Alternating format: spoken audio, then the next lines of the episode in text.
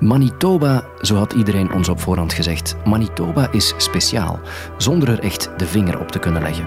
Wel, ze kregen gelijk. De provincie Manitoba is 18 keer groter dan België, maar telt amper 1,2 miljoen inwoners. Dat gegeven kom je trouwens overal in Canada tegen. Veel plaats voor weinig mensen. In die overvloed aan ruimte vinden we in het zuiden goudgele tarwevelden, in het centrum helblauwe meren en groene grasvlaktes en in het noorden heuvels en bossen. Manitoba heeft enkele van de oudste indianennederzettingen van Noord-Amerika ook. Autorijden in Ontario was als kijken naar een natuurdocumentaire die op je autoruit wordt afgespeeld. Boeiend en afwisselend. In Manitoba lijkt het wel alsof het testbeeld geprojecteerd wordt. Eén keer goed en wel over de provinciegrens veranderde het landschap.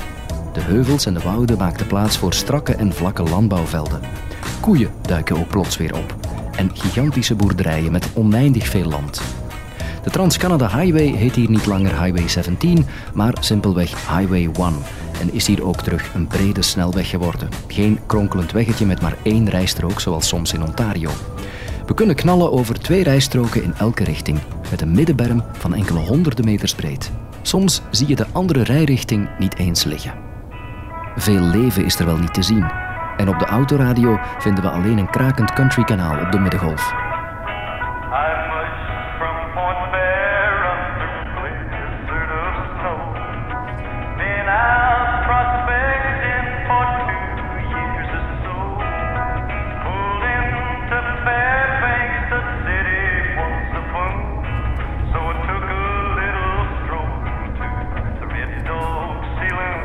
Daar komt even over vier verandering in als we de grootste stad van Manitoba naderen.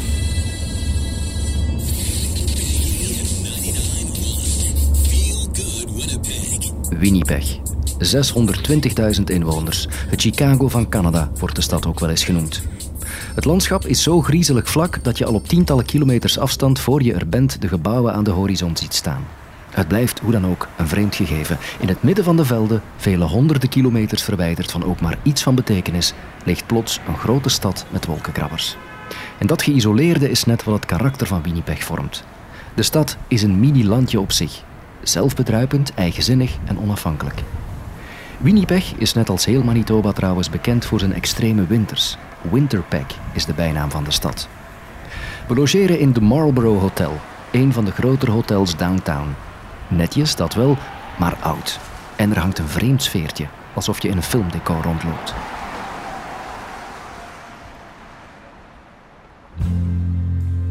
Het regent als we opstaan. De weerman spreekt over zachte temperaturen, maar een hele dag wolken en regelmatig buien.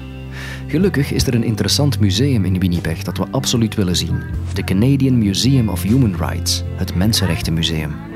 Ik weet het, dat schrikt misschien een beetje af als ik het zo zeg, maar geloof me, Canadezen weten hoe ze een aantrekkelijk museum moeten bouwen. Het gigantische en gloednieuwe complex telt zeven verdiepingen en een hoge uitkijktoren helemaal bovenaan, waar je een uniek zicht hebt over de stad en de ruime regio. Binnenin het museum is alles super actief gemaakt met een schattenjacht voor kinderen, videofilmpjes en computeranimaties. We spenderen er meerdere uren.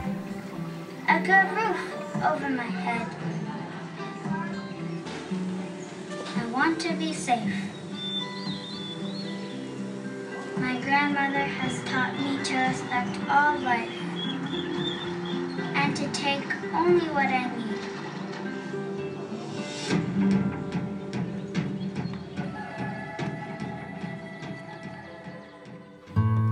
Als we terug buiten staan, is de lucht opgeklaard en maken we nog een mooie wandeling door het stadscentrum.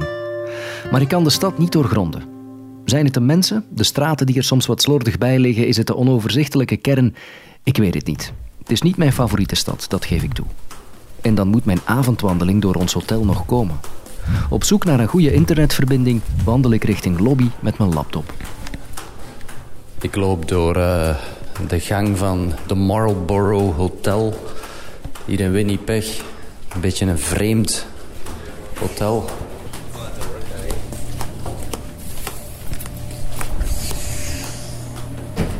Really weird hotel. Uh, liften die op verdiepingen aankomen die je helemaal niet wil. Beetje vreemd volk allemaal. Oud, heel oud uh, decor en meubilair. vintage stijl hotel. Raar sfeertje. Op zich niet, niet bedreigend of zo, maar gewoon heel, heel vreemd. Een doolhof aan gangen ook hier. Lift is er.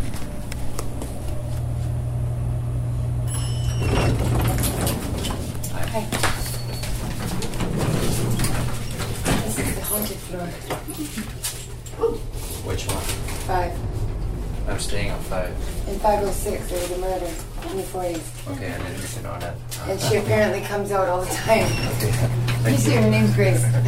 Oh You shit. should Google it. Oh shit. Wacht, wacht, wacht. Dit ging wel heel erg snel. Zei de vrouw in de lift nu tegen mij dat ik op de haunted floor zit, de behekste verdieping? The haunted floor. The haunted floor.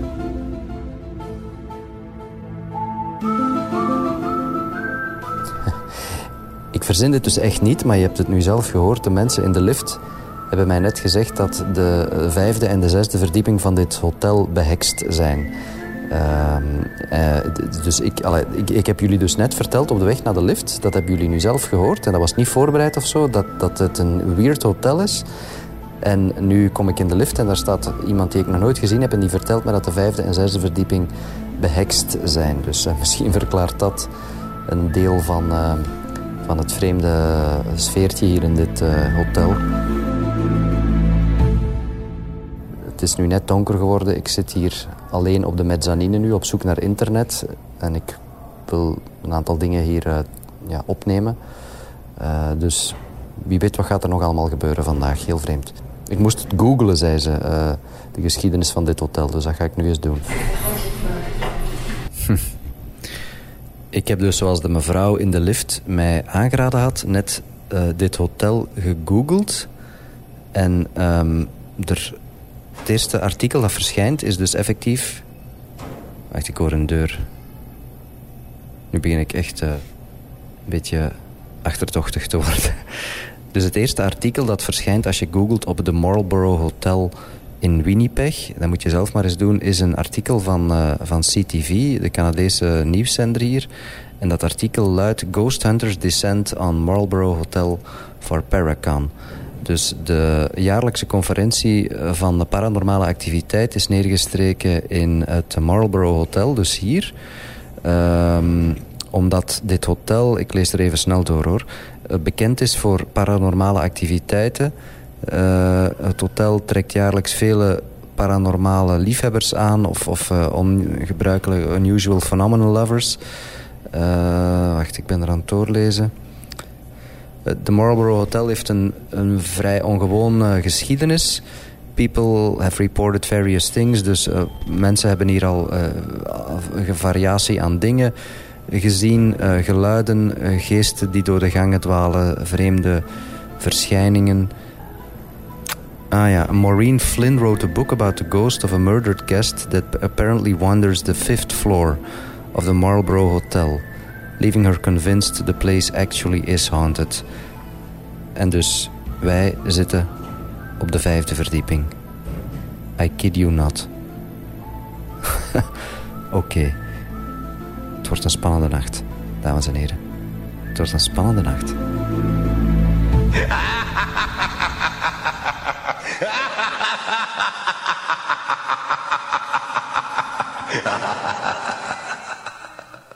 De nacht verliep trouwens zonder incidenten. Ik overleefde de Marlborough Hotel. Bij het ontbijt vertel ik mijn verhaal aan de rest van de familie. Papa heeft een verhaal te vertellen. Gisterenavond, toen dat jullie bijna sliepen, ging ik naar beneden om nog wat te internetten. En in de lift kom ik een mevrouw tegen en die zegt dat dit hotel behekst is. This hotel is haunted, zegt de mevrouw. En especially the fifth floor. Dus zeker Weet de vijfde dat wij, verdieping. zei- dat wij de afgelopen dagen al zeiden van dat is raar. Dus die mevrouw zei mij dat er ooit een moord gebeurd is hier in het hotel. En dat sindsdien, verdieping, denk je? ja, en dat sindsdien de geest van dat, dat meisje dat vermoord is, dat die hier nog altijd rondwaalt op de vijfde verdieping. En toen heeft papa dat opgezocht. En op het internet zeggen mensen inderdaad dat dit een haunted hotel is. En het is room 506 is de moord gebeurd. Daar zijn we daarnet voorbij gekomen. En hier eh, gebeuren allerlei vreemde dingen volgens het internet. Zo. Oh, wow. Not impressed, our girls. Not impressed at all. Maar ik denk, als ik dat gisteren voor je het slapen gaan had verteld... Dat tegen mama gisteravond, net voordat dat ze moest gaan slapen. dus, ja, mama bang. Ik denk, had ik dat verteld voordat jullie gingen slapen, dat jullie toch eh, bij papa en mama gingen liggen, niet? Ik zou gewoon zijn. Geloof je daar niet in, Gemma? Nee. Oké, onze de, de opvoeding heeft toch tot iets... eh, de opvoeding heeft toch tot iets geleid dan. Lang haar. Tijd om ook Winnipeg achter ons te laten. Want wij moeten door. De reis gaat verder. Verder westelijk. Langzaam maar zeker richting Vancouver. Winnipeg. Dat was het. Daar zijn we nu. En straks rijden we naar... Dat is de bedoeling. Of rijden we richting... Saskatchewan. En, eh, wat is de stad waar we naartoe gaan in Saskatchewan? Regina. Tussen Winnipeg en Regina ligt 600 kilometer. 600 kilometer grote leegte. Er ligt quasi niets tussen die twee steden. De rit belooft lang en eentonig te worden. Op de middag slijten we enkele uren in een provinciaal park met een klein meer met aangelegd zandstrand.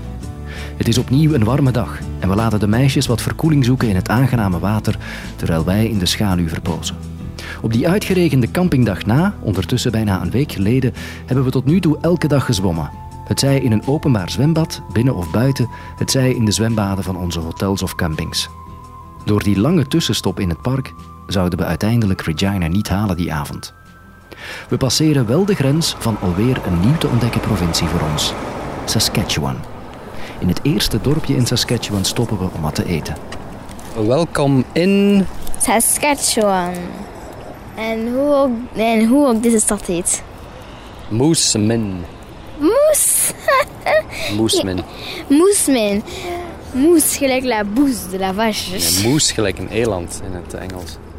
Of moes, gelijk dat groen ding op bomen. Moes. We zijn net de grens overgereden tussen Manitoba en Saskatchewan. We hebben de provincie Manitoba achter ons gelaten en we staan dus nu op uh, Saskatchewaanse bodem. En we staan in Saskatchewan en we zijn gestopt in het eerste dorpje net over de grens met Saskatchewan en dat is Moosemin.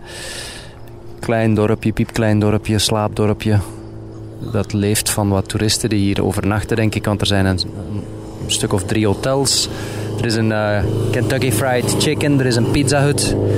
En we hebben net eh, besteld... Wat? En die lekker tijd zo samen. Ja. KFC, dus Kentucky Fried Kieken en eh, Pizza Hut in één eh, gebouw. Dag Fran, goedenavond. Goedenavond. Je bent net wakker geworden, weet je waar wij zijn? Ja, Zeg eens. in Saskatchewan. Ah, zeer goed. Jij bent al op de hoogte gebracht, merk ik. En ehm voilà, we staan te wachten op onze pizza, want er is eh, een drive-thru hier. Pizza drive-thru, geen eh, zitmogelijkheid. Maar het duurt ongeveer 15 minuten en de man zei... Parkeert u maar aan de voorkant, ik breng het zo meteen wel persoonlijk naar de auto. En dat is heel raar, want normaal gezien brengen ze dat niet bij de auto. En wat ook heel raar is, is dat drive-thru moet net snel gaan. Dus als dat 15 minuten moet duren, is dat eigenlijk net gelijk dan normaal. Want zo iemand moet ergens snel zijn, die gaat drive-thru en dan moet hij nog 15 minuten wachten. Het voordeel is wel, we weten nu zeker dat de pizza vers gemaakt is. Hè? Dat die dus voor ons speciaal gemaakt wordt. Hè? Het is een eh, prachtige zomeravond hier. Ik hoor de krekels chirpen in de verte. We zitten hier echt letterlijk tussen de velden. Eh, Saskatchewan is bekend van de eh, graan- of de korenvelden. Kilometers, honderden kilometers lang. En de Trans-Canada Highway loopt eh, recht door die velden, kaarsrechte eh, lijn. En af en toe duikt er dan een dorpje op, links of rechts. En daar staan we nu in een van die eh, kleine dorpjes. Het is vijf voor acht nu. Ik hoop nog een uurtje te rijden ongeveer. En dan we'll call it a day.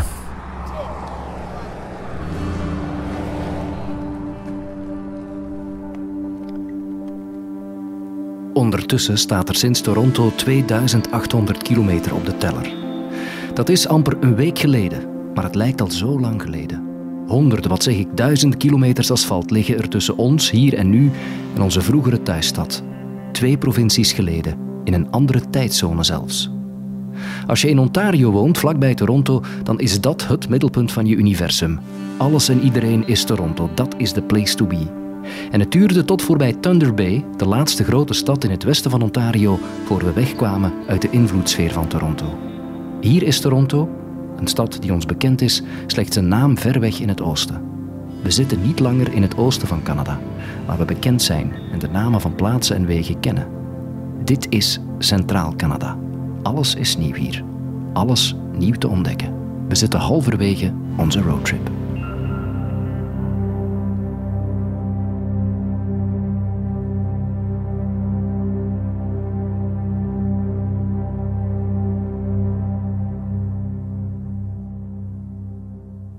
Het eerste dorpje van betekenis in Saskatchewan is Whitewood. Daar vinden we een kamer in een hotel op wandelafstand van de Trans-Canada Highway.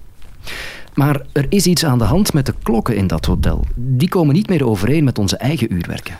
We hebben hier net beseft dat we eigenlijk een, uh, een nieuwe tijdzone zijn binnengereden. Enfin, het is te zeggen, niet echt een nieuwe tijdzone, maar we moeten de klokken wel aanpassen. Want toen we de grens tussen Manitoba en Saskatchewan overgereden zijn, toen versprong onze autoklok, die radio gestuurd is, van uh, 9 uur 11 pm naar 8 uur 11 pm. Dus plots uh, werden we een uur teruggecatapulteerd in de tijd, terwijl we eigenlijk geen nieuwe tijdzone binnenreden volgens de kaart. Maar toen uh, we hier aankwamen aan het motel, um, ja, lazen we ergens dat Saskatchewan de enige Canadese provincie is die niet meedoet aan het zomeruur. Dus alle andere provincies doen dat wel. Die schakelen in de zomermaanden een uurtje vooruit, maar Saskatchewan doet dat niet. Dus, om een lang verhaal kort te maken, we zijn eigenlijk um, Central Standard Time binnengereden, terwijl we in Manitoba Central Daylight Savings Time hadden. Uh, dus het is hier een uurtje vroeger dan in uh, Manitoba. Nog altijd in de Central Time Zone, maar dan zonder zomeruur in acht te nemen. Enfin, het is een beetje ingewikkeld misschien. Het komt erop neer dat uh, we nu al op Alberta Time zitten, de provincie die we over enkele dagen pas aandoen. Voilà, dus het is um, ja, half negen s'avonds nu in plaats van half tien s'avonds. We hebben een uurtje gewonnen eigenlijk. En we gaan nu uh, inchecken in het hotel hier, Whitewood Inn. Wat is het? Whitewood Inn? Ja. En dan zullen we stilaan wel uh, gaan slapen, want we zijn allemaal een beetje vermoeid. Pas in de ochtend valt op hoe groot en vooral hoe verlaten het motel is. Jullie lopen momenteel mee met mij door de gangen van de Whitewood Inn Motel. En dit is misschien wel een van de meest vreemde hotels of motels tot dusver. In die zin dat we hier eigenlijk dit gigantische motel met een kamer of 50 schat ik voor ons alleen hebben. Um, dit heeft zeker en vast betere tijden gehad. Een beetje vergaande glorie. Alles is proper en netjes en zo en alles werkt. Maar je merkt wel dat er gehoopt was op meer bezoekers. Ik loop nu rond een gigantische binnenplaats, een overdekte binnenplaats waar een groot zwembad is dat gesloten is. En een uh, hot tub, een uh, uh, bubbelbad dat ook helemaal dicht is en verlaten is. Uh, ik zie weinig beweging hier. Er is een grote conferentieruimte hier een beetje verder waar de deuren op slot zijn. Er zijn wasruimtes en verkleedruimtes voor het zwembad, voor de vele badgasten die men hier verwacht had. Maar dat ligt er allemaal wat verlaten bij. Ik sta hier voor de drankautomaat, waar Pepsi en 7-Up wordt aangeprezen, maar alle rode lichtjes branden, dus alles is uitverkocht. Kijk, ik heb hier zelfs een, uh, een sauna. Ik sta nu in de sauna. Oeh, riekt een beetje muf. Ook al lang niet meer uh, gebruikt, heb ik de indruk. De kinderen zijn hier op een grote uh, open plaats aan het spelen. In het midden van het motel. Hebben ze helemaal voor zich alleen. We lopen hier gewoon ook rond in uh, onze pyjama, want er is toch niks te zien. Fitnessruimte zie ik is dicht. Laundromat, wassalon. Ooit ook waarschijnlijk open geweest, maar is ook dicht. Nou ja, daar zie ik in de verte nog een andere gast lopen van het uh, motel. Dus we zijn hier blijkbaar toch niet alleen. Beetje urban exploring, denk ik. Gebouwd met veel ambitie misschien destijds. En gehoopt om ooit veel bezoekers over de vloer te krijgen. En wie weet was dat ook ooit wel het geval. Maar nu is het stilaan aan het uh, wegkwijnen hier. En we spreken nu over hoogseizoen. Hè? Dus dit is augustus, midden augustus. Dit is het zomerseizoen hier. Dus dat voorspelt toch weinig goed, denk ik. Ook wij vertrekken hier zo meteen richting Regina, de hoofdstad van Saskatchewan. Maar we gaan wel eerst nog zwemmen, zoals Gemma daarnet zei. Want het is alweer een warme dag en we moeten verkoeling zoeken. Voor ons en voor de kinderen. We trekken verder. Maar niet voordat we een iconische naam uit de Canadese televisiegeschiedenis hebben bezocht.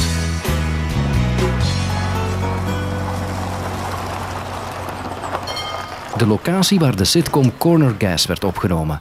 Elke rechtgeaarde Canadees kent het begindeuntje.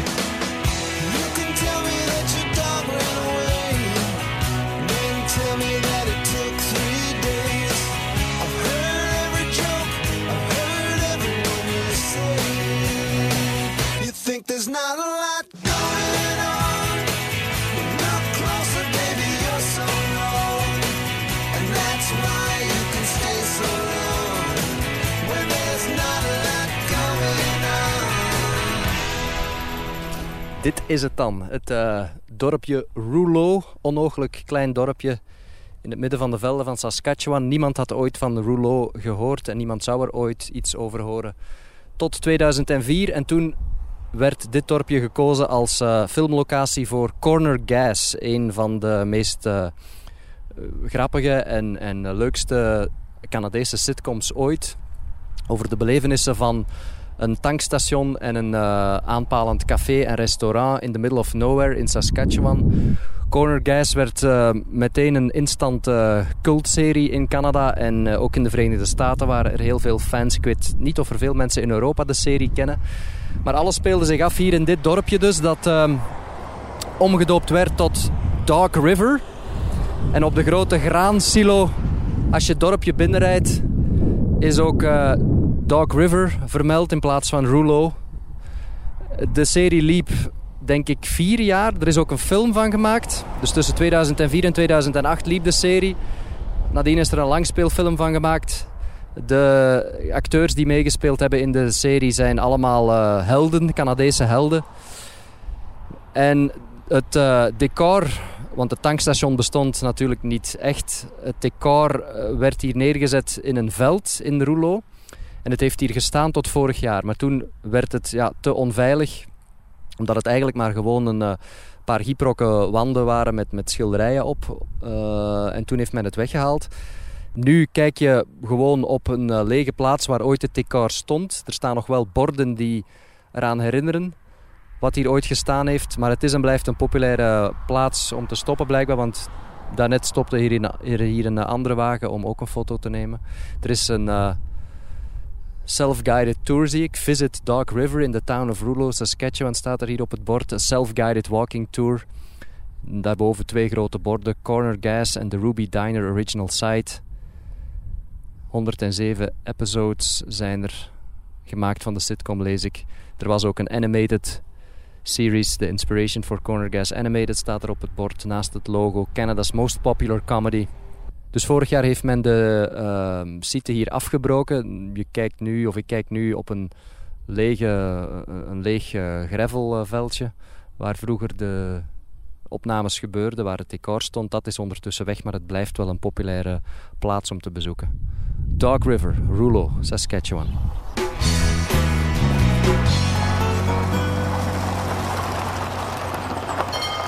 De volgende drie dagen blijven we in de provincie Saskatchewan. De ritten zijn lang. De provincie is een kleine duizend kilometer breed. Maar het landschap is verrassend aangenaam. Iedereen had ons gewaarschuwd voor de dodelijke saaiheid van de oneindige velden en de surrealistische vlakheid. Maar dat valt dus goed mee, want net voor het saai dreigt te worden, duikt er altijd wel een heuveltje of een strook bos op. Een omwegje ten noordoosten van Regina brengt ons door de vallei van Fort Capel, een verborgen natuurparel van Saskatchewan, een provincie dan toch niet zo vlak blijkt te zijn. Daarna passeren we door Regina. Na Winnipeg opnieuw een grootstad met hoogbouw en druk verkeer. En ik heb er niets opgenomen, sorry. Van daaruit gaat het verder richting Alberta, de volgende provincie op onze route. Tussen Regina en de grens met Alberta ligt nog eens 500 kilometer. Op het televisietoestel in de ontbijtzaal van ons hotel zien we dat er alweer 30 graden voorspeld wordt voor vandaag. We hebben ondertussen een vaste routine ontwikkeld. S ochtends bij het ontbijt leggen we via de app op onze smartphone een hotel of camping vast voor de avond. Als we merken dat er veel opties zijn, boeken we zelfs helemaal niets. Dit is Noord-Amerika. Er is altijd wel ergens een motel of een slaapplaats beschikbaar. Wij hebben net gegeten en wij gaan subiet door naar een andere hotel of camping. Of camping. Het is hier heel warm en we gaan zwemmen. Wat we ook vaak doen, is de lange ritten breken door een klein lokaal buitenzwembadje op te zoeken in een of ander dorpje weg van de Trans-Canada Highway. Voor een paar dollar lig je er tussen de locals aan de rand van een perfect onderhouden zwembad. Dat gecombineerd met een ijsje en een mens kan er weer helemaal tegen. En onderweg in de auto wordt er iPad gekeken, muziek geluisterd, boeken gelezen, verhalen verteld en gezongen.